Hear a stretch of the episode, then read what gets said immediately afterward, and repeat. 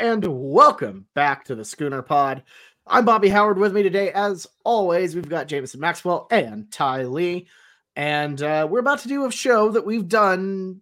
This is our third time doing it. Uh, it's kind of the bookend of our tier maker um, rankings of OU's position groups. We did this in spring, we did this midway through the season. And now that the season is over, the dust is settled we're going to break it down, uh, see how uh, Team 129 did uh, as a unit. Um, okay. And uh, look, before we get into that, though, we got to ask because Ty, uh, as as as viewers of the show know, uh, you finished last in the weekend spread uh, and have been dealing with that just atrocious, atrocious mix that Jameson concocted uh, to wake as your alarm clock how has it been so far? And uh, I don't know. Have you started researching 2024 football yet to try to claw out a last or? No, I mean I know what I did wrong this year, and that was uh, the same thing that Joe Castiglione continues to do. That's count on Brent Venables to win games. So, you know, we saw what happened there. Uh, but thankfully, we will not be dealing with Dillon Gabriel anymore, who is featured in in that audio clip, of course. Um, Touchdown, I, Dillon Gabriel. Yeah, I think I hear it more in in that than I did all season. So uh, certainly more than Oregon fans will. They will learn shortly of uh, of that situation. But yeah, it's it's honestly it's not that bad. It starts out uh, actually very very mellow if you catch it very early on. Uh, which is fortunate uh, for it because I don't think they they necessarily thought that through too much making it. So that's it's a fortunate turn of events. But yeah, it's as I said this morning. I think it's potentially getting worse uh, right now. I'm glad you're somewhat enjoying it though. It seems like you're finding the positives in it. That's like the first stage of this. You're going to hit a really bad rut here probably next week where it's going to get a lot worse. So what's the worst part? Because I I feel like the Waluigi stretch would be really bad, but the loop of Dillon Gabriel touchdown or touchdown Dylan Gabriel, not sure which way you hear it, uh, would also be pretty rough, especially as a noted DG kind of hater. Yeah, it, it's certainly not the Waluigi part because that's just like a something that Jameson is just obsessed with. So it's like I don't like I have no connection to that whatsoever. It's just kind of there. And I just think of like, why is Jameson so obsessed with this?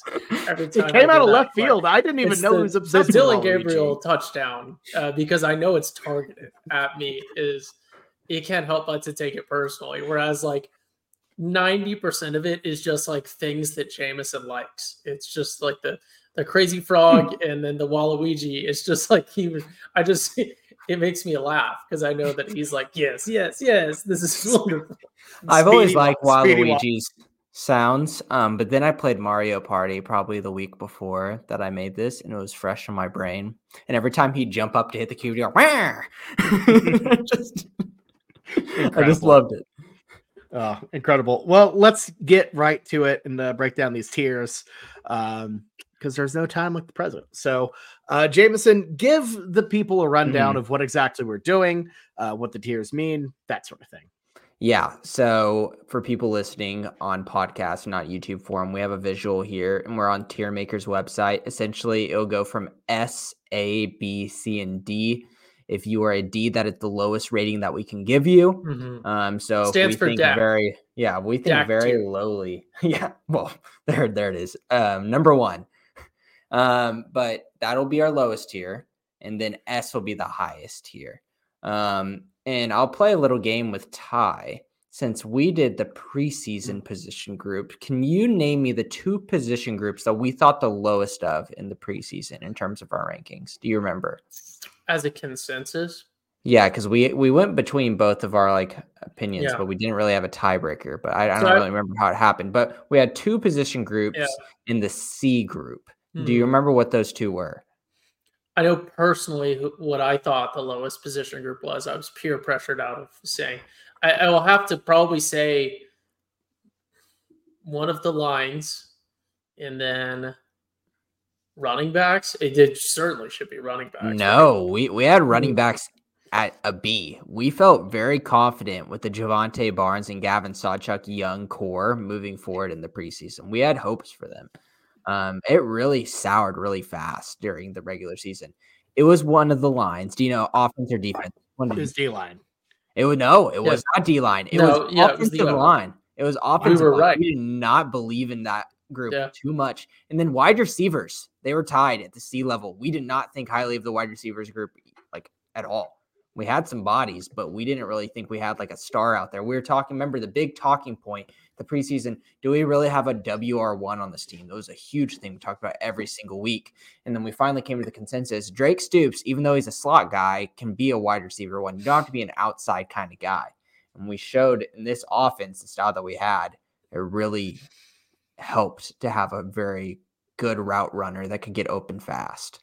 It was Andrel Anthony until he got hurt, though. Let's be honest, mm-hmm. in terms of deep ball stuff. Yeah, but I mean, like Drake Stoops, I feel like still for the beginning, like he got hurt a little bit at the beginning of the season, and it kind of took him back for a couple games, but he was getting crazy volume. For sure. Yeah. For sure. Mm-hmm. Speaking of preseason low rankings, uh, Lord King and the uh, in the comments there brought up tight ends. I'm sure we'll have a an well, interesting discussion about. I wanted to put tight ends at the very bottom in the preseason as well, but Ty's always had a very high. You know, he was enamored with Blake Smith. Yes, in the in the club, mm. everyone loved the the club, club man the, from the spring game. Even though he only had the club in the spring game, he didn't have hey, the club. Maybe that was his problem in the regular season. He Blake lost the club. Smith going to Texas State. You know, anything is possible, baby. He should double club. He's just, doing just... anything he can just to get Jameson's approval. okay, and then so our number, our highest ranking position group was safeties. I feel like that's a pretty easy one. But then let's go to like the the mid, like the middle of the season. Bobby, do you remember our lowest group for, or our lowest two groups in the middle of the season? This one's a lot easier. Lowest two groups. Uh, they were both they were both D tier because we did not have a C tier, but we did have a D bottom tier, and these two groups were there. Well, we don't have a special teams option, so yes, them. We I should we should that. honestly go ahead and make one now. Uh, if you can, because uh, I think I, I, I don't even know if I can. They're just they're just already in the D. That's fine. Um, I I'm gonna go with D line. I think at that point, um, and wrong. I don't. Okay. Wrong. wrong. Yeah, we wow. had them at a B. Okay. We had Jesus. the defensive line as a B. That was right so, after Texas, though. That was right after Texas. We were the, really fresh. The date on this was on. It says streamed three months ago what's the date on this? I don't know. Three months ago. It was, it was, it was right at, uh, right before the Central Florida game. Whew. yikes. yikes. Yikes. Yikes. Yikes. Uh, running backs. Running backs. We're yes, gonna go running, running backs. backs. Was absolutely in the D tier. That is for right. sure. And so then, running backs in the D, and then it would have been tight ends, right? Yes, had to have been. Absolutely. We had to get Ty on board just a little bit, but I think now that we had me and you against him, he couldn't get tight ends. Because I wasn't there for the first one. I was in I was in Florida. So. Mm-hmm. Yes, but it did it did disappoint you, Ty, to have tight ends at the bottom. But I think you finally caved in a little bit after you realized that Austin Stogner was volume was I, I will say statistically they they did clean it up towards the end of the season. They they stat padded in garbage time like in, in, comparison to what they did to the beginning of the year. I'll give you that. But Still we had cool. a lot of injuries, as we'll get into. We had a lot of, you know, obviously mm-hmm. significant mm-hmm. changes on the offense in terms of yeah. early season to late season. Actually, really, really interesting to look at now that I think about it. And so I will, in these rankings, take into account the injuries and I will ding them for injuries. And I'm it's not like it's like, oh, I'm just going to give them an exception, a free pass for being hurt. You know, like I'm still going to ding the wide receivers for Andrel Anthony missing the season. Okay, so I also want to say this is about 2023. It's not like a pre 2024 exactly thing, right? Mm, so we're yes. we're and we're we're basically not really grading the Alamo Bowl. I don't think. Oh, I'm totally grading no, the Alamo Bowl. No, okay. we should like partially, data. but all Partially, yeah. What do you I mean? mean? Of course, it's a big part of our season, Bobby. Like our opinions of this mm. team are vastly different after that game. But that but that team is drastically different too, though. That's Let's be honest. Though, but we still have okay, opinions okay. of specific players. This isn't like obviously if you're talking big picture, right? And you're like, okay, my view of this team, I'm not going to put it into a box what happened the Alamo Bowl, but position groups and specific players and my opinions of them, absolutely, you should take that into account. I I get that, but also like I, I feel like the quarterback position's a little tricky because Dillon Gabriel who was the quarterback, had no part in that six interception game. Well, well, exactly. So Dillon Gabriel, therefore, he'll have his own ranking, but it's got to be weighted in a way. Yeah, yeah. we also like, will wait into the fact that Jackson Arnold, even though we thought he was a stellar backup, like as his team last year, he didn't show up in the biggest moment that he needed to.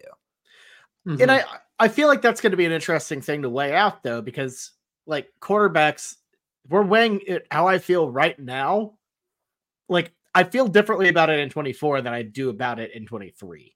If I'm looking retroactively, I feel about it one way. If I look at it towards the future, I feel about it a different one.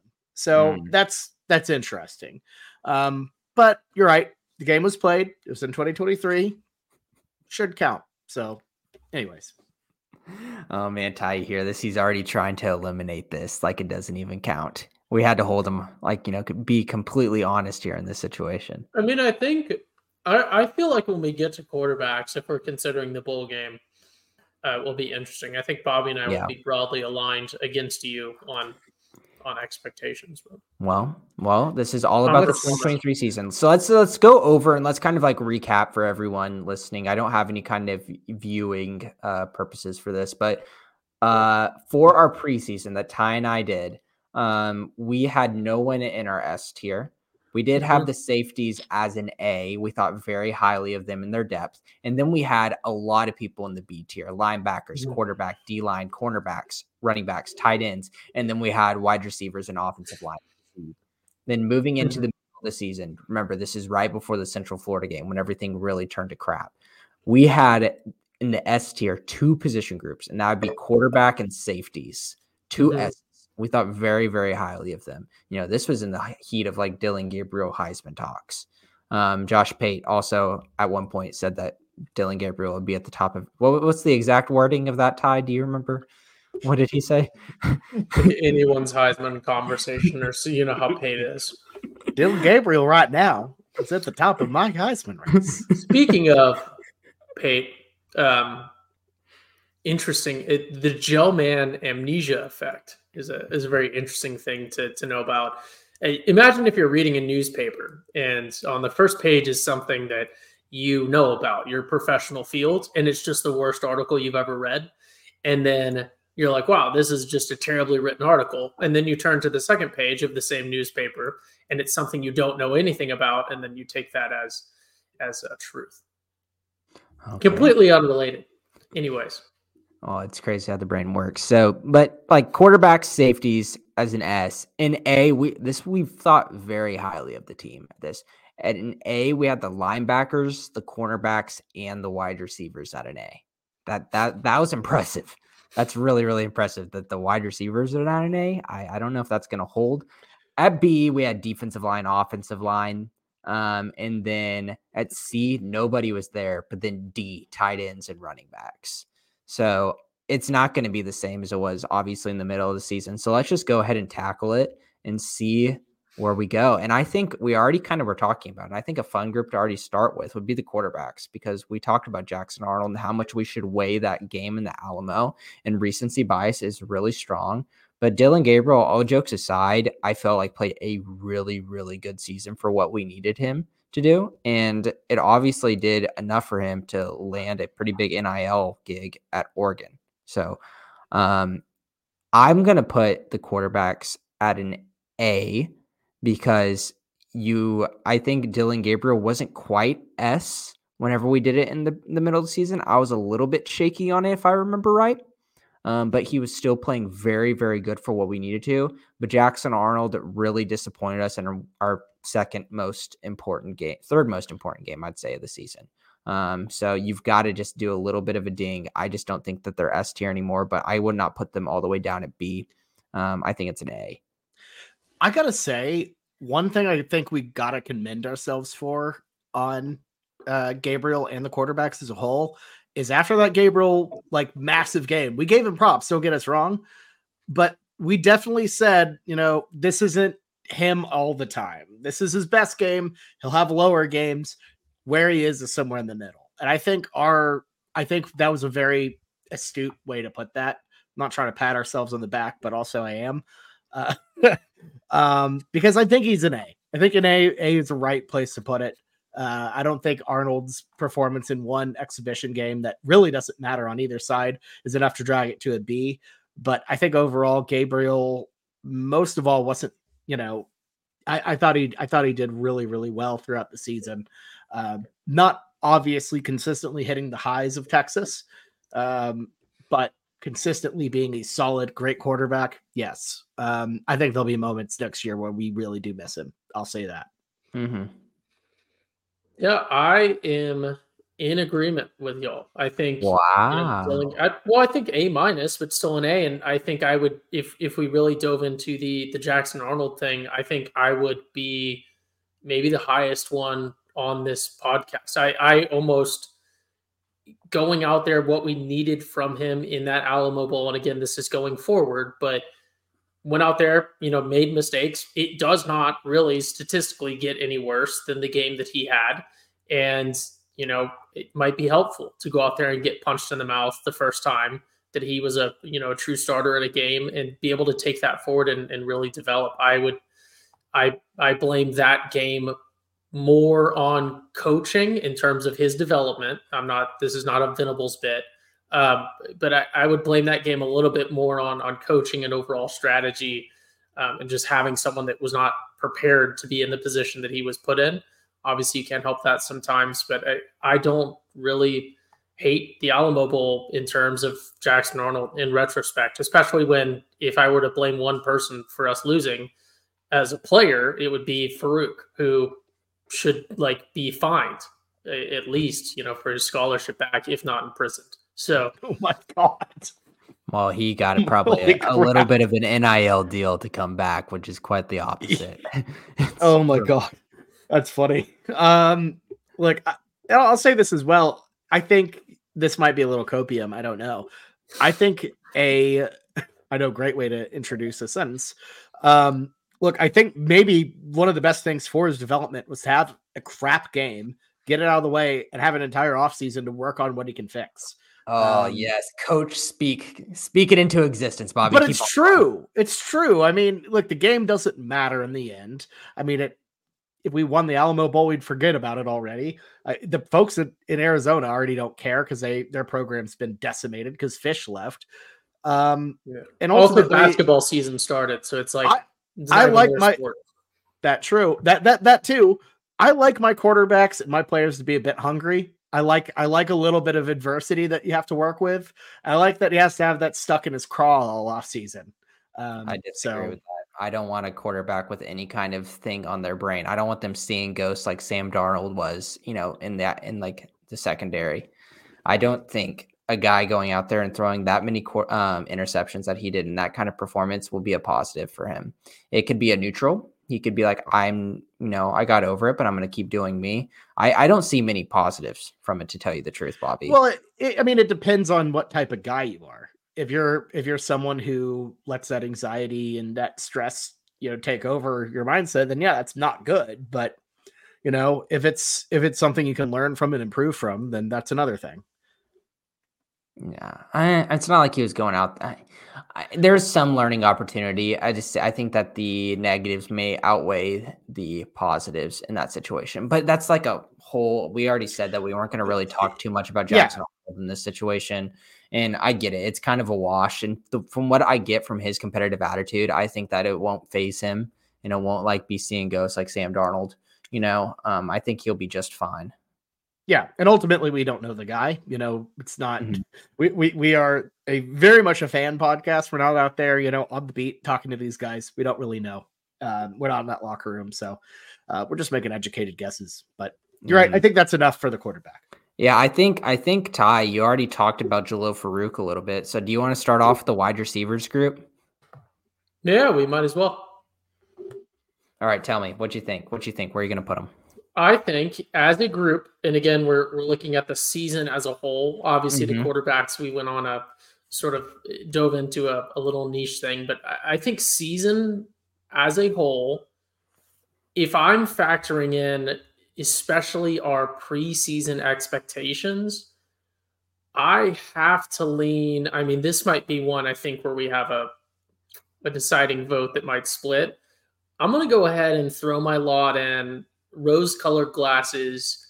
I'm going to have to go and throw my lot in with an A. I think it's a tale of two seasons, certainly, you know, pre Red River and Red River, and then everything after that. But again, you're going to factor in injuries. I'm, I'm all for that. But I think in retrospect, we saw this receiver room, especially, start with no clear definitive leader, no clear sort of really structure, if, if that's the appropriate term. We saw that develop. We saw a really good rhythm develop with Anthony, with Stoops, and, and how everything meshed there. And then we saw it evolve when they had challenges thrown their way, like Anthony, you know, new guys coming up, especially towards the end of the season. We saw Nick Anderson really start to emerge and, and create something. Obviously, he had his mistakes that I'm very excited for in the future. And then we saw some touchdowns, you know, from some lesser known guys that were able to get bigger you know, explosive routes here and there as well. So I have to say, in retrospect, I am very comfortable giving the receiver room not a high A, but an A in terms of my vote for their ranking. Farooq specifically, again, this is, has nothing to do with him. He did not contribute at all he's probably the deciding factor between them being an S tier. Farooq and, and, Gavin Freeman, if you want to count him, has. A, I was about to say you've got a vendetta um, versus multiple wide receivers, like, and I'm you're giving them an yeah. The, God forbid I use performance on the field to rank the receivers. Well, and my thing is, I I have him in a B. Um, just frankly, if we're talking front to bottom, you know, we've had there are successful moments. There are are high points. You know, Andrel Anthony looked very impressive uh, in the first half of the year. Drake Stoops, obviously, um, such an impactful player uh, all around. Uh, but it was just kind of, and then of course, like Ty said, Nick Anderson was excellent. It was just kind of inconsistent throughout the season. Um, granted, it was a position group that we weren't very high on because it was pretty young, pretty, you know, uh, experimental. But I think Emmett Jones did a really good job of getting it together. And look, I, you know, I, I'm optimistic for the future, but you know, interested to see what happens with this next round of, uh, you know, uh, off-season stuff, portal, etc., uh, to see if anything happens. And of course, Andrel Anthony comes back uh, off of that injury. Mm-hmm. Yeah, I, I don't think an A is warranted Ty. Uh, to be honest with you, I was in between B and C with this position group, and I know that we had them at A in the midseason, but I feel like a lot of things really kind of changed, and we started to see the ugly side as um, the season started to carry on. But it's a B for me. I think C is being a little bit too pessimistic. I agree with Bobby. We can't, you know, forget about Andrel Anthony coming back. I understand ACL. I believe ACL, right? Um, and him coming back, you hope that he's at like a similar, you know, kind of productivity. But we had expectations to try to find a wide receiver one on the outside. We didn't find that this season definitively, and then you've got to ding them for that. But we got some really good development throughout the season from Nick Anderson to where that is a guy I feel super confident moving into the next season. And also, Jaden Gibson was a guy that we almost were ready to throw into the trash in terms of like his hands and his dropping and all of that stuff. And he seemed to be a kind of guy that really showed some good moments. So obviously with Drake Stoops being an A to S kind of guy for our team, um, and Jalil Farooq kind of bring it down. I think it's I think it's a B for me, right in the middle. Yeah, I'm I'm comfortable with deciding on a B as a group. Mm-hmm. Okay, cool. Bobby, what do you got? We got two offensive. You want to stay on the offense side? Do you want to go to defense? What do you want to do here? I'll let you choose. Uh, let's flip sides on this one. Um, let's go with the D line. Great. This is my D-line. favorite one. Go for it. This is a this is a fun one. This is a spicy one. It's the D line's interesting because it had moments. You know, Texas, Ethan Downs marvelous performance, but it also had moments where it caused the defense to completely collapse with their lack of pressure. A lot of issues we saw um, that we saw last year kind of reared their head this year as well. Um, I mean, I'm going with like a like a high C is my thought on the D line. Uh, I don't think they were bad. You know, there are moments where they're closer to a B, but ultimately, personnel wise, they just weren't quite there. Um, and for a Venables defense that relies so much on pressure and getting to the quarterback, it just it didn't cut it. And because of that, I'm going with a C. Yeah, interior was like solid. They're okay you know, they did what they needed to do. There's obviously some great moments throughout the season in terms of them plugging the holes to allow Danny Stutsman, Jaren Kanak, you know, to come down and make those great, you know, goal line stops. Um, that was so crucial for our defense. But, but huge but, like Bobby said, is the pressure was absolutely embarrassing. At the beginning of the season, we gave it a pass. We gave them a B in our midseason grade because, like, we think it can get a little bit better. We've still seen some decent things from them, but we're just hoping for more pressure from the outside. We still didn't get that. At the worst part in Oklahoma season this year, we didn't have, like, you know, during our stretch of losses this year, we didn't have a single sack from a defensive lineman. None. That is unacceptable. So that is a C for me. That is not a high C. That is a middle C for me. I will not give them a D because the interior still proved to me that they did good at doing their job. They weren't dominant, but they were formidable. But the edges, they were not good. Not good. So it's a C. Yeah, I I like the the idea of a low C. at Jameson, you kind of touched on it. You know, the the interior obviously performed well enough. It, it's almost, you know, to use the the analogy that I think we use four or five times an episode on this pod is they were just a little Dutch boy with their finger in the dike. And of course, yeah, they did what they needed to do to prevent, you know, the dike from collapsing, but also the dike never got fixed. The little Dutch boy is still there with his finger in it. So uh, he, he's getting rather tired of this dike not getting fixed uh, generating sacks. So yeah, I like I like C tier. you, know, you, uh, you know, you can just say "damn," right? Like, no, because no, no, no, no, they okay. are different no, no. things. They are they, different. They are different. They are different. I apologize. Uh, but this is not look, a bit to try to say edgy. No, words. I, I know, That's, I know, I know, I know. Correct. I Okay. No, you're right, Ty. That is that is very much the Dutch. No, that is very much the Dutch folklore of um, it, it is a thing. You're right. You're right. Um, I will say though, Jameson, I think this is a position that like has the has the biggest potential to make a massive jump next year.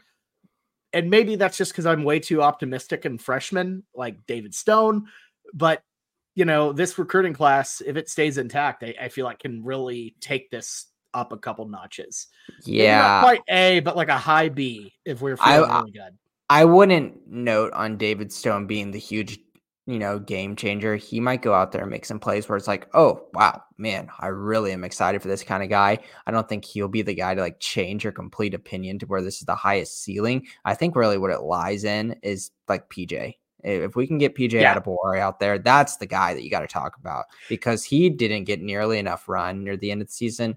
And now there should be a spot for him to take starting next year if he does what he's supposed to this offseason. You'll have Ethan Downs on one side. My opinions on Ethan Downs are one thing, but you know, having an Oklahoma guy with the passion that he has, the leadership that he has, I understand his pass rush isn't the best, but it's still it's he's done did some decent things for us. PJ can be the guy that we thought he is. You know, that'll be the guy that can unlock, you know, the potential of this pro um this group next year and that's the thing about PJ is there were so many times where he was just like this close to making a big sack or a big play, and the quarterback just got it out of out of his hand, that sort of thing. Like PJ, I, I feel like is way closer to being a massive game changing player than people think. So I'm with you, yeah. Jameson. Yeah, him and R. Mason Thomas. I mean, we've been saying this about R. Mason Thomas, but it's been hard for him to stay healthy. But we really, really need them to be big for us next year. Um, but we've said this for the past two years in terms of our pass rush, and it's continued to be a problem. So once again, we will talk about it throughout the whole se- off season, and we'll say it in the preseason again. Pass rush is so so important. Um, but I'll, I'll, go up next, take a new position group, and I'm kind of going with these great. Uh, what do you got, Ty? Tell me, tell me. I, I had one quick programming notes. Sorry, um, Hans Brinker, the the little Dutch boy from the story. Uh, that's in fact an American story, and the author never even went to the Netherlands until after the book was What? very successful, and then she had the money to go. Yes. Yeah, Oh my look God. it up. it was just That's- written by some American lady who was like, "This sounds like a very Dutch story," Oh my god. which is amazing. That's like how the uh the founders of Outback of Outback Steakhouse one hadn't been to Australia before they started Outback, and two haven't been there since. They just watched Crocodile Dundee and decided to make a restaurant chain after it. So look at us Americans really just doing great cultural things. So Anyways, special. Incredible. Let's let, let's keep let's keep it up with kind of our smooth transitions because I brought up linebackers. So let's talk about linebackers here. And I feel like this is a really really hard group to talk about. Really difficult because you talk and we're we also we stated that we're going to talk about Dasan McCullough in the cheetah position and this is correct. Be, that's what we did in the preseason in the Correct. midseason. But Yeah. To be honest with you, the way they ended the season, they're more like a safety and or a cornerback because you saw a lot of Kendel Dolby. So let's just go ahead and still put him in this category. But it was kind of a it's really it's not as clear as it was in the middle of the season of what they we'll were. reevaluate. We'll reevaluate in spring if we want to keep them. there. Yeah, yeah, but it's like obviously with what McCullough was showing this year, he showed a lot of weakness in terms of coverage, and which allowed Kendel Dolby to go out there and be one of the most unsung heroes of this football team. I love the way he played, but it showed you how much that this team really hoped to have Justin Harrington be that kind of guy, and we are missing him a lot.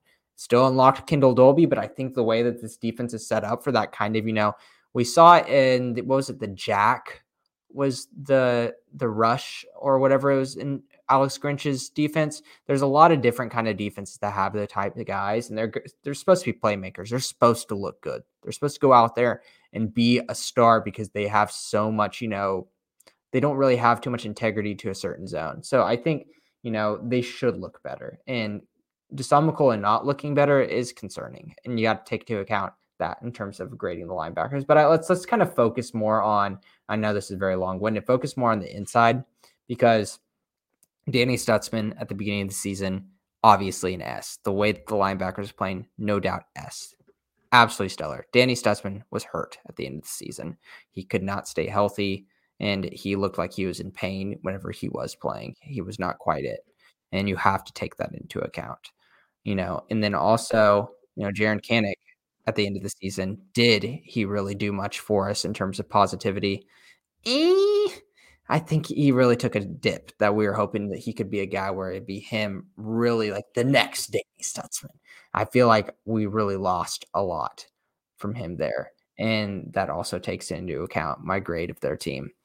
Um, with all that said, and taking into account the depth of the position group, I still think the linebackers are an A from what they showed at the beginning of the season, how special they were. Like Danny Stutsman coming back and what he showed, this guy could be the best inside linebacker in the country. So I'm not ready to put him at an S because of what they showed near the end of the season, but still, really, really impressive stuff. Yeah, no, I, I mean I'm with you because like peak Danny Stutsman was incredible. Uh had a couple moments, but ultimately wasn't that great. And Kip Lewis, you know, uh during that little stretch there, filling in for Stutzman um in Kansas and Oklahoma State really helped helped things out when they got pretty bad. But as a unit, they fell off against uh, what TCU and um they, they they had their moments of not looking like that A tier unit. Oh, they were not that near the end of the No. season. They were a C probably those No. last couple games. yeah, they're like they they had some poor moments. I'm I'm tempted to put them at a B, but I'm gonna go with an A just because I feel like at their height, at the best of the best, they were really really good. Um, and I will say, as a unit, I'm trying not to let 2024 influence it. But in terms of the talent we have coming back for next year, I'm really optimistic and uh, really excited about that unit. So ultimately, I'm landing on an A.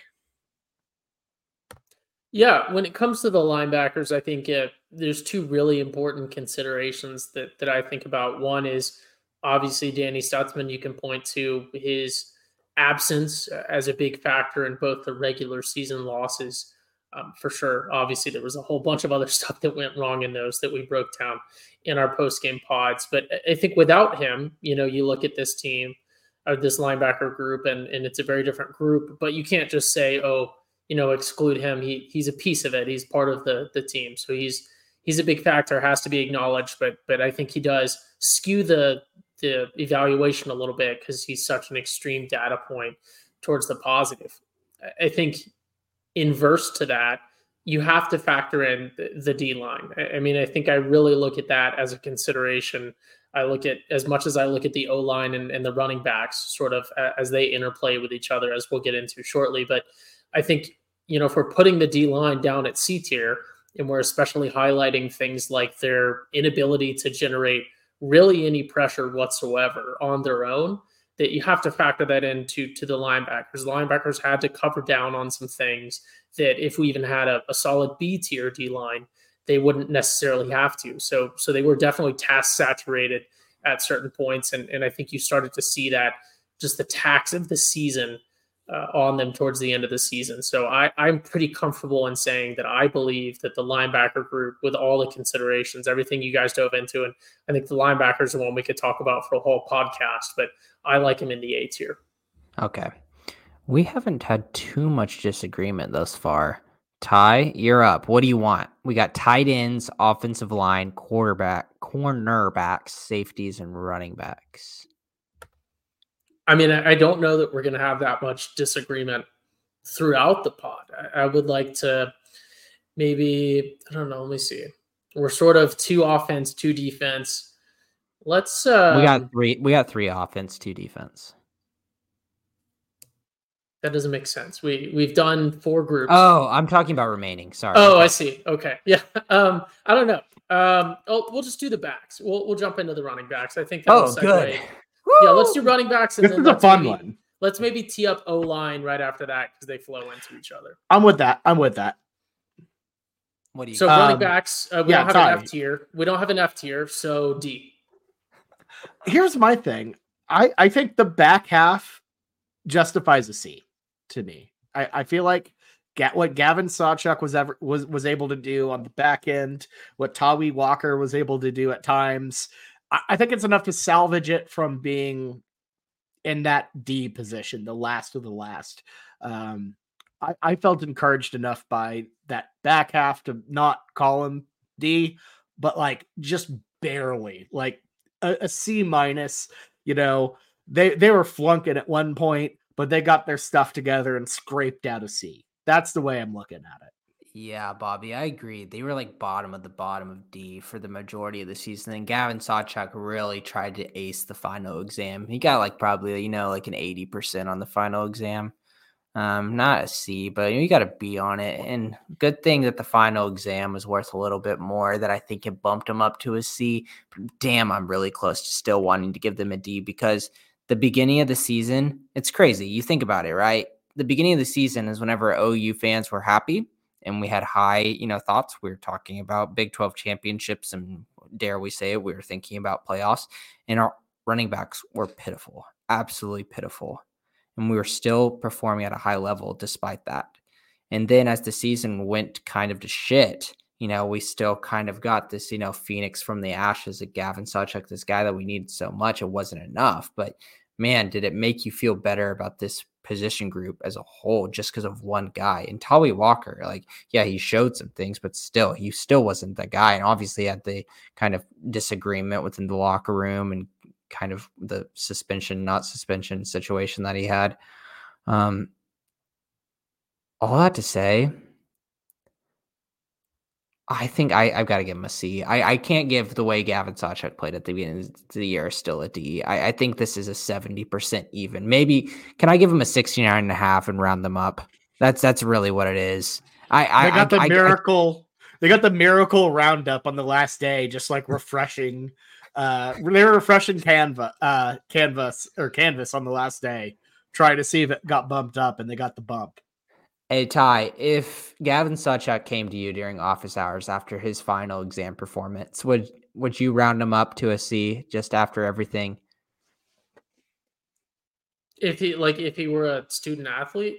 Yeah, he came out. He's like, "Hey, I had a really bad beginning of the year, but there yeah, are some factors of, that went into one it." One of like his representatives came, uh, or something like that. Um, it, no, I will say, it, joking aside, the running backs, I think probably are C tier. I again, it, this is a, a whole bit, you know, O line. We've tabled that for a second, but I am convinced to this day, right? I, no one has any evidence to contradict this. I don't have evidence to prove it necessarily, but no one can disprove this. I still think that Jeff Lebby does not understand how to actually effectively employ running backs because it took us forever to figure out just who we should be giving the the snaps to. It, it, that was a big, you know, talking point, and it, it's really difficult to evaluate this we, we haven't, even, we haven't even said the name of our RB one, like Marcus Major. For most, most of the year, but, we were but running Marcus wasn't. Major. He, but he, yeah, that's what I'm saying. Marcus Major and RB one because Jovantae Barnes and Sawchuk weren't healthy, the guys that we thought we were gonna have, and then we had to rely on a walk on to be RB one for a little bit too. Like if it, was, if anything, we should be giving them a curve. Like this should be a solid scene. I, I forgot that they were hurt. Yeah, I feel really good about putting. no, no, we're not. No. We're not. We're not curving. Jameson take into account injuries. Jameson down curved the receivers for getting injured. So yeah, you take that into account. Like the I still think Sawchuk it's a C though. Sawchuk yeah, so I, and Barnes being hurt at the beginning of the year is a negative, not a positive. Yeah. We should not I, say, actually, like, "Oh, give them a free we'll, pass." We'll still call Jameson's it. A, uh, right. We'll, we'll, call it a seventy though. I think it's, it's seventy is about their right. job. It's their job to be durable. I I reaffirm my dissenting vote. They should be D tier. It's their job to not get hurt. So well, I, am not gonna lie. I've thought about moving him down to D just throughout this conversation because it's just like ah. they were bad for such no. a strong part of it. And Sawchuk had some like he had. Here's the thing, you know, a lot of his big games, he had some big plays, which we really need because we really didn't have many big plays at the end of the year. But still, like his averages were a little bit skewed in terms of the big plays. So That's, I think he's still a C though. I think yeah. he's still a C. Yeah, but he's yeah, but he's a C. But the whole rest of the season was like I thought Tawee Walker lowest... was good though. Tawee like, Walker, Tawee Walker, yeah, Tawee but, Walker. But it, really, like Tawee, like we we obviously don't talk about the positives in the Kansas game because we lost it. But Tawee Walker was the reason we were like really competitive in that one. Mm-hmm. Yeah, but they eh, the mm. big picture of this season though, which really sucks, is how quickly we threw Jovantae Barnes. That's not what I, that is not a quality loss tie. No, no, no, no, no, no, no, no. you put it on, you put it on the you put it on the bottom, and I we you know were, you're the one who hit that you one. You were right on the cusp of, of a quality loss segment there. No, uh, no, no, no, no. I was saying the reason we I was saying he had a good performance in a bad game. Is that not true? No, because we lost. But that doesn't mean that nobody played well. You know what I mean? Well, yeah, Kansas played well. it was a game we should have won, but it doesn't mean yes. that everybody was bad. Yeah. That's, yeah, no, I, I it's a team sport. I'm in agreement. Yes, but, okay, is, okay, okay, okay. Brian but, Kelly segment right there. Yeah. Final okay. thing, it just really sucks not having Jovantae Barnes as a guy you think is going to be your future running back. We thought so highly of him in the preseason. The athleticism numbers, oh, 40 plus inch vertical, inc- great speed and power, and he just doesn't have the vision, and it's just mm-hmm. a shame. It's really a shame, and that sucks.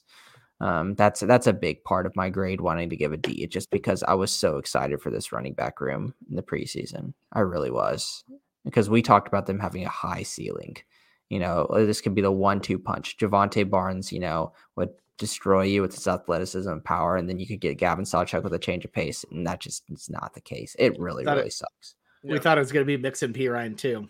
But uh, I wouldn't have said that, but was well, we wanted something yeah. like that. We wanted the great value mac and cheese but we didn't get it. Hey, Jameson, as you and I have talked about several times on this podcast, the great value mac and cheese, the uh, Gouda, incredible. Mm-hmm. Yeah, it's the goat. Uh, there's it's no the doubt. best mac and cheese on the. It's the best best box mac and cheese on the market.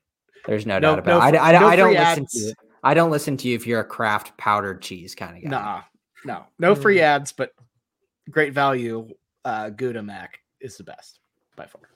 Mm-hmm. Um, yeah offensive one, line, one Bobby? Or, yeah, okay, you got it. You got it. Nah, I'm. Oh, go ahead, Ty. I was I was just gonna say on the backs. I mean, we we should have known, right? Like a our our leading guy is from Colorado, and then we had two guys from Nevada, all ball not nowhere states. So I don't know necessarily again why we're recruiting outside of California, Florida, Texas, and, and Oklahoma. Beyond me, but you know, we thought they'd be good. Guy from Marcus Nevada from playing football. Yeah. Well, was he the top one in Oklahoma? No. So Marcus Major running that flat plane. Just still hilarious to me. Still so funny. Uh yeah, no, let's talk about the O line. Um and this one this is why I, I think it I think next year we should have this conversation before the bowl because I look at the O line so much worse because of the departures. Uh, losing Cayden Green, it's hard to it's hard to think about this team now because I'm, you know, we're all looking to, towards the future where we don't know what's going to happen. We lost a lot of guys uh, due to you know just eligibility running out, the NFL draft, uh, Drinkwitz, you know, tinkering in the background, whatever the hell he's doing. Um, that it's hard to be optimistic about this, and ultimately, it feels like I'm gonna go as far as calling it a like a really high C at its best. I feel like Walter Rouse was great, but he's gone. I thought Raym was solid, but he's gone. Cayden Green showed a lot of progress or promise, but he's gone too. And for me, it's really hard to it's hard to let what happened, you know, in the offseason reflect this. Because even like you know, McKade Mettauer, it's my optimism is low. But performance wise, it's like it's a B C to me. Um, so I'm trending C, but I, am going to actively admit that I I feel like a lot of my negativity about it kind of comes from where I'm looking at the roster and the unit going forward. And that's which is not part of this exercise. I know it's not. I know it's not. So I'm gonna, but I also feel like they weren't that great. So I'm gonna, yeah. I'm gonna go see. I'm gonna go see. I'm gonna go see. What do you think, Ty? I like. I mean, I guess I I like C. I, I'm seeing. I could see B. I mean, I think they were B at a lot of points, and I was higher on the line. A uh, certain sec. I think mid season one, I was trying to give them an A, and, and y'all were giving me some pushback. I, I think there is something to be said about O lines in terms of Oklahoma fans' perspectives. I, I think it's often overlooked and, and, skewed a little bit, but I, I think you can look at O lines not to the level that we've had in terms of quarterbacks that skew in OU fans' perspective, especially of sort of our age group at 20s, 30s. You know, it, it's kind of all you've known um, your your conscious life, or, or maybe even your entire life, is that we have quarterbacks who are at the Heisman ceremony. You know, basically by default, going back to you know 24, 25 years ago um, to now. So I think O line much less than quarterbacks, but we've been very spoiled, I think, in, in the long run, and that does skew things. I think if you were to look at this line, you know, on the scale of college football, and you had to rank every O line in D1 football, you know, S through D tier, I think you maybe find OU landing more into the Bs, but uh, I guess I'm comfortable with Cs. Again, looking at this season in retrospect, and I think some rose colored glasses as well. Yeah, it's it's a C and it was not good because our run game, like you mentioned, Ty, and during this episode, you cannot talk about the running backs and offensive line without talking about them together. The offensive line did not do any justice of creating enough holes for our running backs to go out there and succeed. At the end of the year, they started to do some things, and obviously, did Marcus Major and Jovantae Barnes beginning of the season do the best job at finding those holes? No, no, that's never been really their strength. But the run grade, that's that's a D the way that they run blocked was not there. And then kind of dissecting the offensive line, the way that we played, Cayden Green was a great, great story. Oh my gosh. He played so great as a true freshman, getting pegged in at guard. Like he was like probably the best freshman offensive lineman, second best offensive offensive lineman behind like Kadyn Proctor, you know, in the college football sphere. It's really hard not to take that into account. Obviously, Bobby, throw away all of the stuff of him going to Missouri just about this season. Walter Rouse had his ups, he had his downs. Was he healthy? We don't know, but he wasn't always solid. Um, don't even talk to me about Savion Byrd. That was an absolute disaster. That's a D. you know, that was absolutely embarrassing. That was one of our few great guys in, in this recruiting class of Bill Bedenbaugh of offensive line. That it's another strikeout. You know, we talked about Bill Bedenbaugh's recruiting in terms of big name guys that he's actually gotten to get here, like Bray Walker, strikeout. You know, Savion Byrd, strikeout. A lot of our highly ranked guys have not been the guys to go out and succeed. That sucked. Losing Savion Byrd really, really sucked for us. Um, and he was maybe just not a good offensive lineman to begin with. So, oh well. Um, Senator Andrew Raym had some good moments, like you said, Bobby, but he also snapped the ball at random times, and that sucked. So, got to take that into account. McKade Mettauer just was there, you know, and then, uh, you know, Tyler Guyton did good things, but made a lot of penalties. It's it's a low C for me. I don't think it's a BC. I think it is a straight up C. Cool, Adam. so we're in consensus there, uh, adding a line to C. Um, I guess it's you. Yeah, Jameson, you're up next mm-hmm. with uh, your next position. Who, yeah. who, who should we go next? Ty, let's talk about tight ends, and I'm not going to even say anything. D don't even talk to me. I don't even want to hear about the ending no, of your D season. is object. You cannot say as a group, right? I wasn't going to do a bit on this, but you cannot say as a group that tight ends were our worst. Like tight end already a very inconsequential position if we're if we're being honest. You cannot say that the running back room and the offensive line were better than the tight ends. Yes, yes, they were. We played the I tight end group can. almost every single snap absurd. this year, and it feels like they're a wasted position. The tight end because of useless. our coach, because of our co- that's well, that's a hundred percent that into the account. The tight ends are not calling the plays, and they're right, not going through they're the not evolution getting the ball. We they're not getting the ball because they're we, ass. We I, had a quarterback who we praised all season for looking at more than one receiver for the first time in his like nine year career. You cannot expect the tight ends to get targets outside of like design tight end targets. Brayden Willis did fine last year. That dude got drafted. Uh, I'm gonna pull up those stats actually because I don't know that his stats are anywhere off of what Stogner's are this year. So if you guys can fill in the blank just for a second. Yeah, go for it. Surely not. Sure. I mean, surely not. No, no, it's a D. And I, I think that's a personnel thing. I, we knew it was an issue entering the season. It turned out to be an issue. I, I, I thought, I, I think any Brayden Willis had seven touchdowns in 2022. Sorry, just can't carry it, on. Any optimism about the tight end room just comes from the fact that oh no, they're like better than being worse than we thought. Like they're not an F, and there's no option for an F, Bobby. There's no option for an F, but if there was, they wouldn't be an F. I think they'd be a D. Um, it's it's like their their my expectations for them were so low that yeah, it's a D, but it's not a C. It's just a D. That's just what they want. Got anything? And that's us? fine. Why are the numbers not really speaking? I, I will say no. I was it, it was taking a second to find them. I will say Brayden Willis had a lot more targets and is pretty average because he was uh, good on par with Stogner because he was the first look on plays. That I will again how much they thought whatever of dissenting vote. yes. Rank. Okay. Yes, we're gonna. I thought I must have forgotten that that Jeff Lebby is in fact the genius in everything he says. Sometimes he doesn't say what he should say, but everything he says uh, is apparently to be taken as gospel. So. All right. Dissenting vote, but what would you have given them if it was just a C? Just a C. Okay.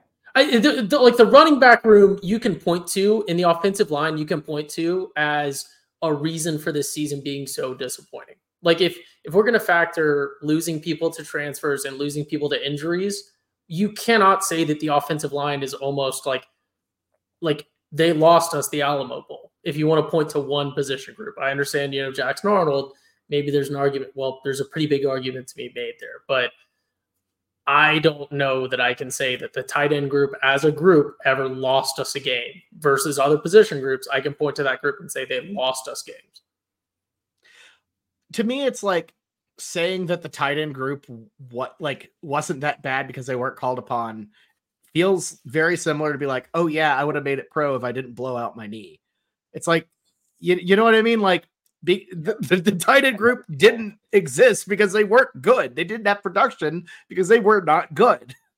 So I I don't yeah, but again, like you're saying that our coaching staff is just geniuses at judging who's going to produce, and then also we send out we send out Gavin Freeman every kick to just do whatever it is that he does. It's not produce. So I, I don't know, you know, that I can point to the tight end group as a bad thing. I'm fine. Like again, dissenting vote, we can move on from it, but okay. Okay. Well, we're not going to reach a consent. You're not going to get me to agree that they're D tier. That's fine. You don't have to agree with that. I'll agree that I'll agree that the tight ends are D tier if the running backs are also D tier. But I thought, about it. I really did. Um, but I think it'd be a disgrace to put the tight ends at the same level as the running backs. But that's, that's what we did in the mid. Well, yes, because the tight ends didn't lose us any games. And I've had class with one of them. He never forgot to register for classes, unlike our RB1, which again is just, I cannot comprehend how that's possible as a, a scholarship football player, because uh, I don't even think you do that yourself. So I'm not even sure if we should blame him for that. Hmm. That was, yeah, some, some random, like, I don't know, ra- random Alpha Chi screwed up and didn't register him. It's it, it's not Marcus Majors' go fault. submit Marcus Majors. It's it's it's it's some random alpha fee named like Michaela or something. But who, then he did also one day. He did also then fail a, a different semester. So regardless, he's. He, I, he's think a, it was earning not, Fleckcoin now. I think it was not just a error of why he wasn't in classes. I think that's quite right. obvious. Right, um, right. Hi, what, was do, you, what do you want? Yes, a strategic error. Corners or safety. Error. Error. Unspecified injury will be missing. Uh, God, it's like Kansas's quarterback whenever they play a ranked opponent. He's just coach's, magically coach, injured. Coach, coach's decision did not yeah. enroll. Um, let's roll into DNR.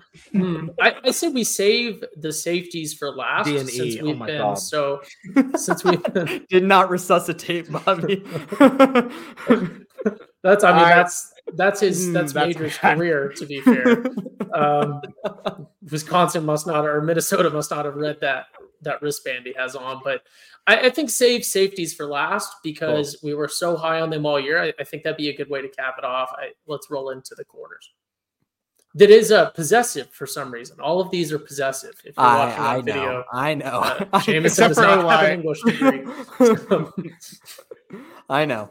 I know. I we we talked about this in the beginning of the year, and I not to go back. And, I legitimately graphic design is not my is not my passion. Second, 10 because, second fix because I that we noticed these, months ago. I typed these in Times New Roman in red font and made tiny little screenshots on Microsoft Word for each position group thing. That's a thousand percent not Times New okay, Roman. Okay, well then it might be Arial. I don't know. Let's I don't roll. remember what it was. That it is absolutely Arial. That is a non-serif font. Uh, it is very much Arial. Whatever it was, it's Anyways, generic font. Excuse me. Regardless, regardless, quarterbacks.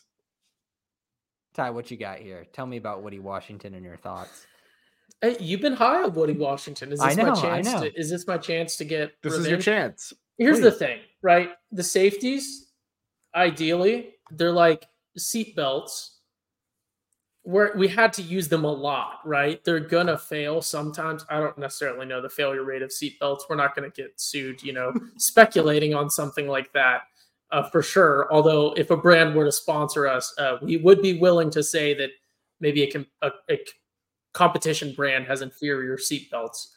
Uh, I'm down. Of the manner, but I, I don't know. I I feel like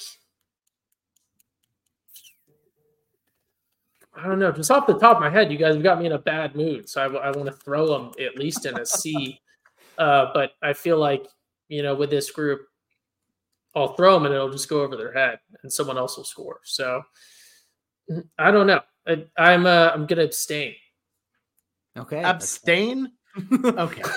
that is totally okay. no, no, I'll, I'll give him I'll give him a B tier. Realistically, I think you know in retrospect, factoring in the rest of the defense that we've now broken down and then factoring in, you know, our preseason expectations, I, I don't know that I look at this cornerback room looking at the season as a whole and really have a whole lot that I want to pick at them for. But I also don't have a whole lot, you know, like the linebackers, for example, that I can point to and say, this was such a game, you know, from the entire team. And obviously they had their game. So I think a B tier. I mean, I, putting him with the receivers, um, I think is a bit odd. Obviously, very different stories to get there. I think the receivers sort of roller coastered their way into a B, whereas the cornerbacks, I want to say, kind of snuck themselves in unnoticed, at least on my end.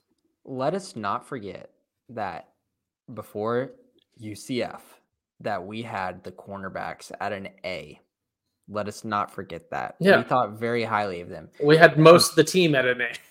I think exactly. I think that we cannot talk about the cornerbacks I, unless we talk about the beginning of the season because that's whenever we'll have all of our talking mm. points.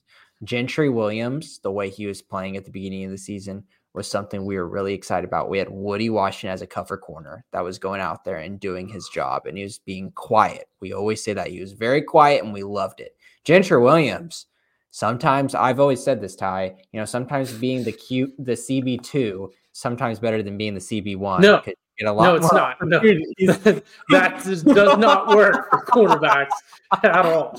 That's but, not but, how that works. More, more people throw to him gives him more opportunities to go out there and make. Plays. No, that's entirely and, quarterback dependent. I know. I'm, obvi- I'm, obviously just messing with you. Um, but he made a lot of plays. Wasn't able to stay healthy in the way that he played at the beginning. I mean, at the end of the year, obviously we didn't have any consistency because we didn't see him too much. You got to dock him for that. Woody Washington, he was decent and he kind of went a little bit below decent. That's fine. That's totally fine. I think he had a, an okay year. I will put them in as a whole position group because obviously we had some other guys beyond those two. Like Kani Walker played decently at the end of the year. Um, I, I Kendel Dolby even played a little bit at cornerback too throughout all of this, which I am a huge fan of Kendel Dolby. I'll give him a B. I'll give them a B. That's that's fine. They're they're not anywhere close to an A, but I, I, I can't throw them at a mm. Because like defensive line has clear, clear faults. I was like, oh, they're clear faults. Running backs, clear faults. Offensive line, clear faults. Cornerback, yeah, they they they, they were disappointing, but like, am I gonna go pick them apart? Not really. And I, I feel like a lot of why they struggled was because of scheme uh, and because of the pass defensive rush. line. Yeah. Yeah. Pass rush failing. So I can't blame it. I can't blame them specifically for it. I think they're a B. They weren't like spectacular or overwhelmingly great. I thought they were solid given what they were dealing with, their role in the defense.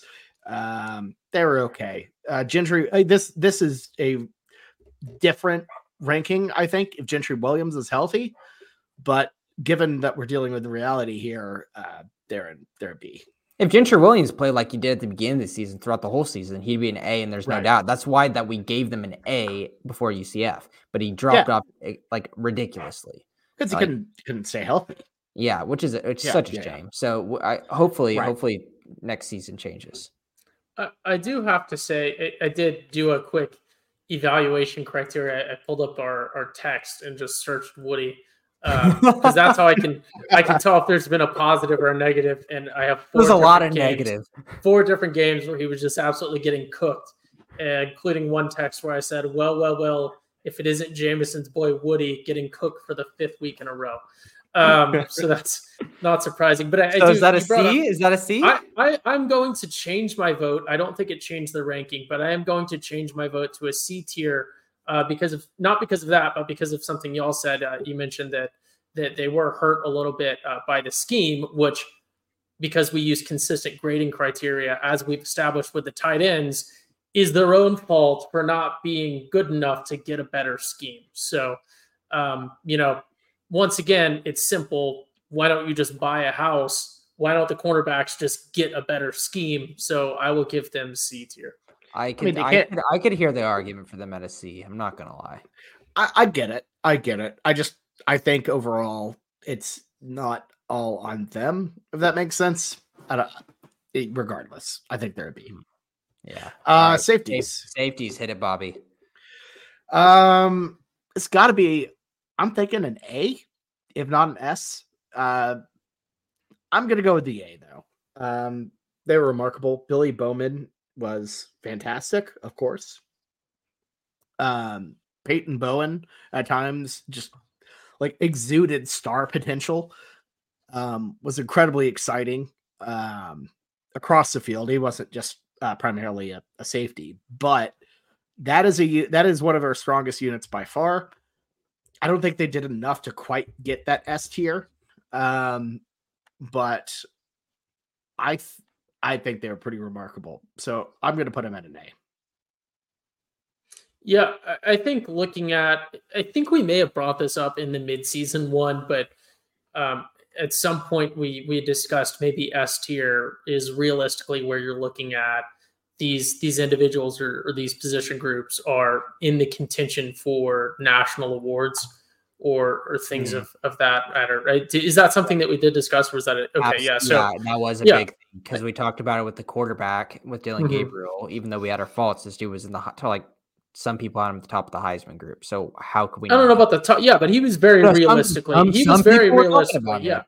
No, uh, well, I meant like I don't know if I even then I don't think we agreed with that. Like Bobby said, we had a more yeah a more but nuanced take. Can't, but yeah, you can't ignore it. But the way he was very fighting, rightfully in the discussion yeah. at that. If if mm-hmm. you had voted on it at that time, he would have deservingly been at least in the ceremony. I, I think with that criteria in mind, with the season in mind, I also have to vote A tier for the safeties they were not, you know, national award winning, but I think, you know, if you want to look at, oh, were they a top three position group on this team? I'm very comfortable with that. I, I don't think there's any reason to put them below.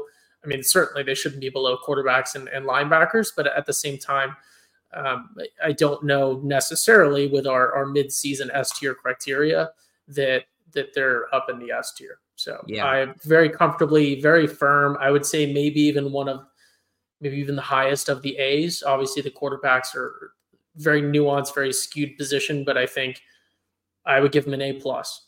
They were great. They were great. I will say, I just want to say really quick, Jameson. I think Billy Bowman's an S tier player. Oh, I was gonna make that Without exact point right now. There's no doubt in my mind he's an S.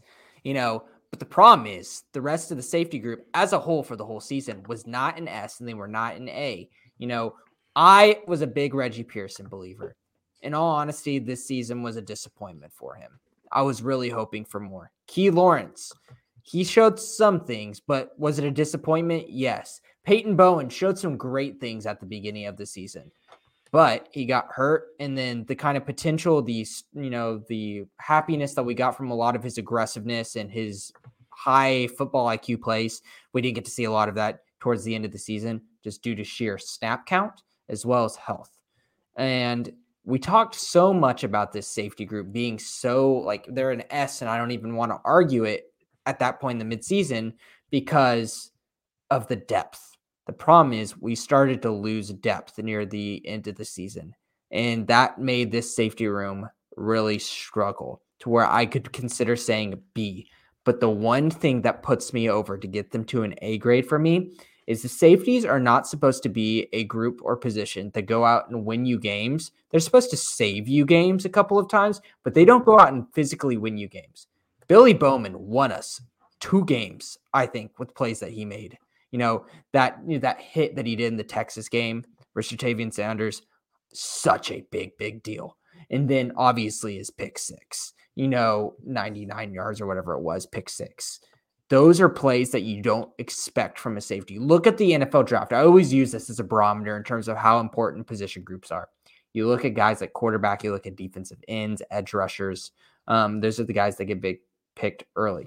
Safeties, even the best of the best safeties fall in the draft because you know that in terms of defensive scheme, you can kind of have them not be as, as important. Like Derwin James dropped really like to the mid first round. Brian Branch last year dropped a lot. And these are guys that are extremely talented safeties.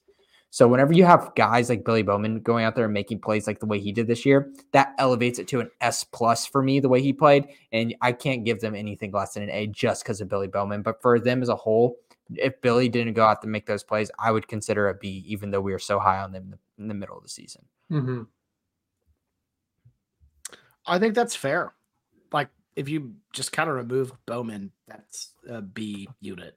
But Bowman, yeah, and that, it might even it might have even been a high C at that point too. But he was just so remarkable.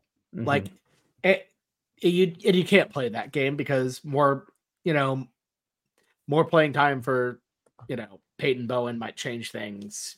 You can play the what if game all day long, but the fact of the matter is Billy Bowman was a remarkable player. I I would go as far as to say he's the most underrated player on the roster. Uh, nationally, didn't get the respect he deserved uh, at all. I think when it comes to awards, and shout out Paycom. hey, look, man, I, I can't do anything about that. uh, been a, been a, been a year free of them. Anyways, uh, don't want to lose any sponsorship with the big green machine because they'll clearly sponsor us. Uh, but good luck with the class action lawsuit. Uh, anyways, uh, yeah, Billy Bowman's great.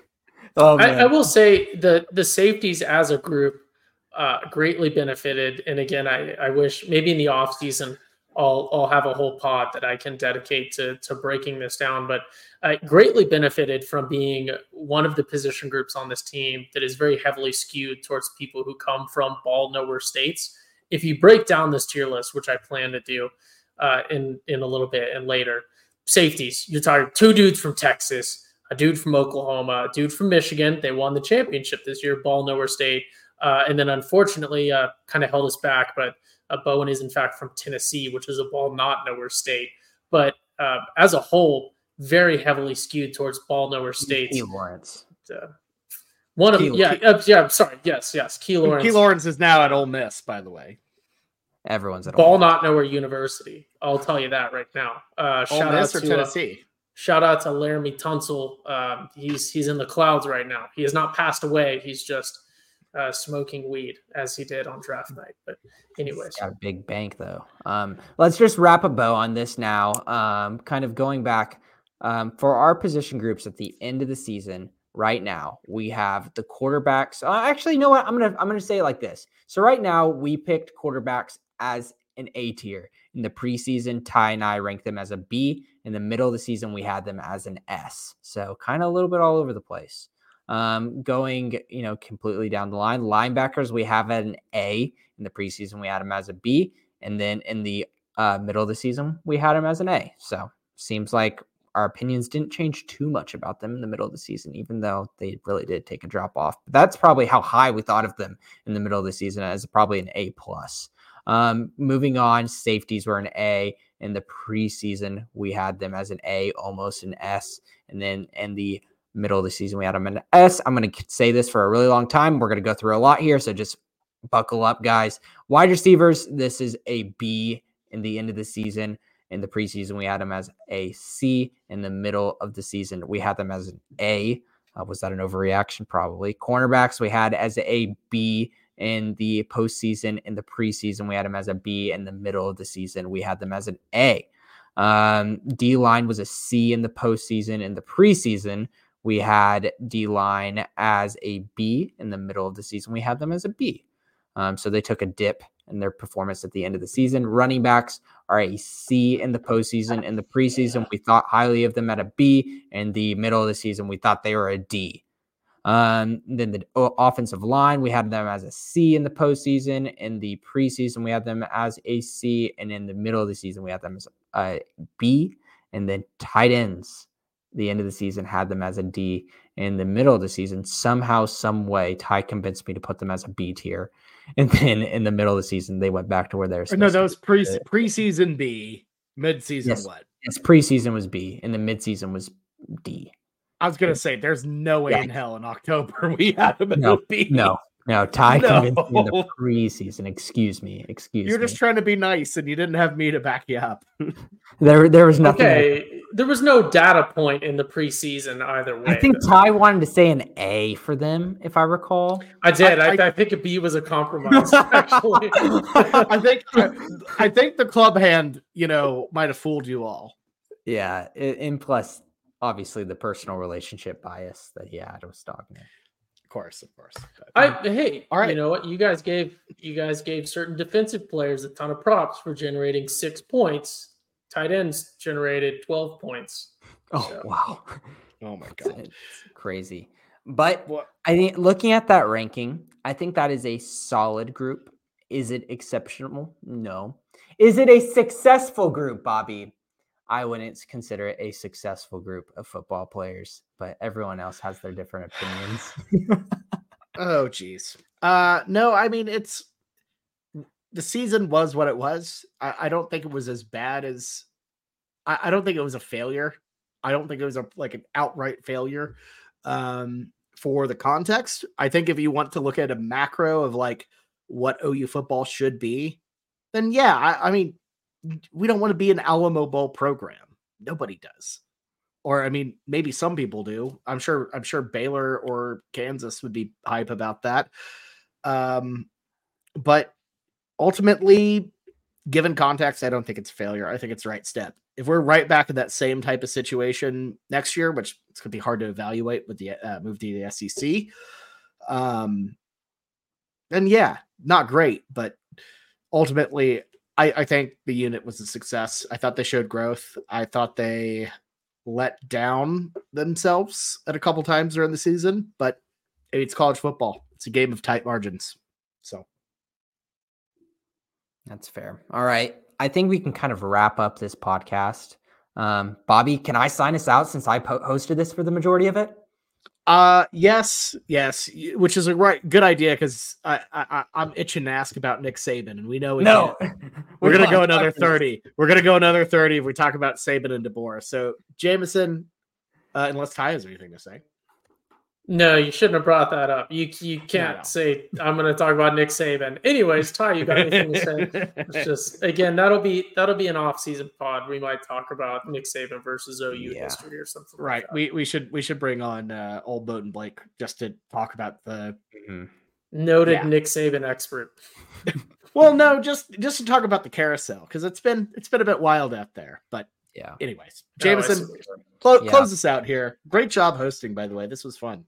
It was another fun one. Obviously, doing tier maker pause. Is it lazy? A little bit, but we love the content. So we could we be did. lazier. We could do mm. more. We could absolutely. Oh, we, oh, and we will do more. So buckle oh, up yeah. for off-season content, everybody. Um, we will be talking about other sports. I understand OU was playing a basketball game while we are live. We'll continue to talk about OU and their other sports. We love talking about softball whenever it comes up. So just get buckled up and ready because we're going to talk about all things OU every single week for this offseason. But it was a fun one talking about the football team. And this is the Schooner Pod. So, everyone, thank you for listening. And remember, subscribe to us on YouTube and follow us on all of your podcast channels. So, this is Schooner Pod. Boomer Sooner.